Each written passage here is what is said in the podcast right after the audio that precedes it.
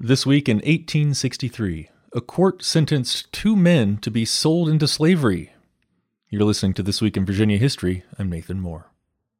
It started as a typical workday for William Breedlove.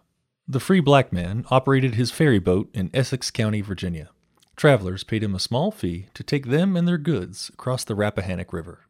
So Breedlove found nothing out of the ordinary with another black man crossing the river.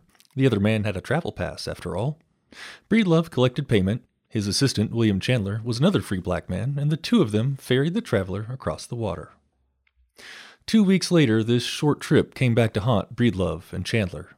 It turns out the man they transported was an escaped slave running for freedom. Both Breedlove and Chandler were arrested and convicted of assisting a slave on the lam, and according to Virginia law, the penalty was to be sold into slavery. Even the prosecuting attorney didn't think Breedlove and Chandler knew they had helped a slave. So local dignitaries wrote to the governor. They asked that Breedlove and Chandler be pardoned. The men were, after all, quote, honest and industrious members of the community.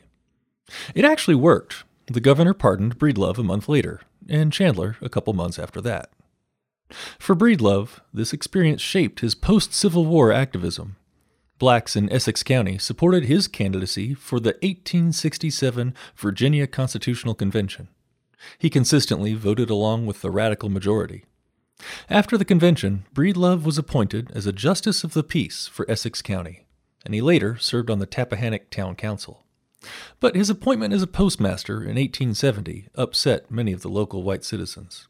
He retired as a postmaster two months before his death in 1871. This Week in Virginia History was written by Miranda Burnett. You can read about this story and more at encyclopediavirginia.org. And be sure to subscribe to this podcast in Spotify, Apple Podcasts, and at virginiaaudio.org.